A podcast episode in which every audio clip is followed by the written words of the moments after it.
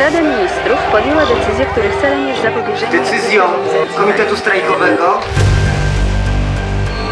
Na początku, był lipiec. Czas opisać jeden z największych paradoksów wakacyjnych miesięcy roku 1980 w Polsce. Rodzime środki masowego przekazu starały się skrzętnie omijać temat robotniczych protestów.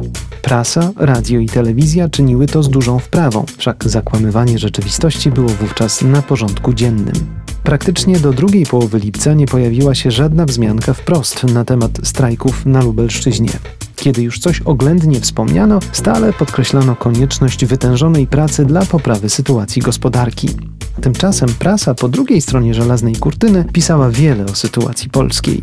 Wbrew temu, czego by sobie życzyła ekipa rządząca w kraju, gazety za granicą szybko zauważyły wielki kryzys na naszym podwórku, którego emanacją były strajki na Lubelszczyźnie, a potem wreszcie kraju.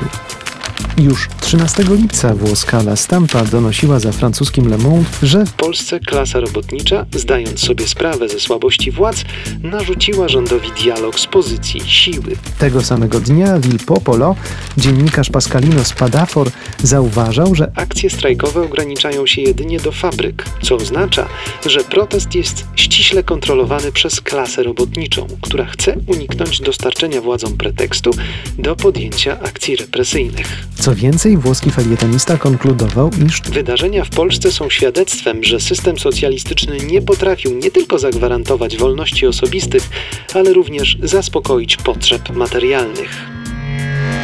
6 sierpnia 1980 roku do Lublina dotarła przedstawicielka Komitetu Obrony Robotników Helena Łuczywo, która spotkała się z Czesławem Niezgodą, koordynującym strajk w lubelskiej lokomotywowni PKP. Co więcej, z działaczką przyjechał także korespondent konserwatywnego brytyjskiego dziennika Daily Telegraph, David Shears, chcący przygotować materiał o strajkach w Lublinie i reszcie regionu.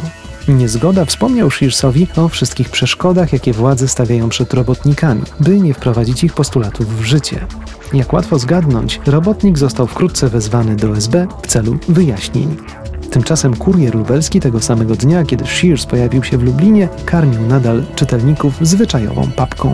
Biuro Polityczne zapoznało się z informacją o dotychczasowym przebiegu letniego wypoczynku dzieci i młodzieży oraz o przygotowaniach do nowego roku szkolnego.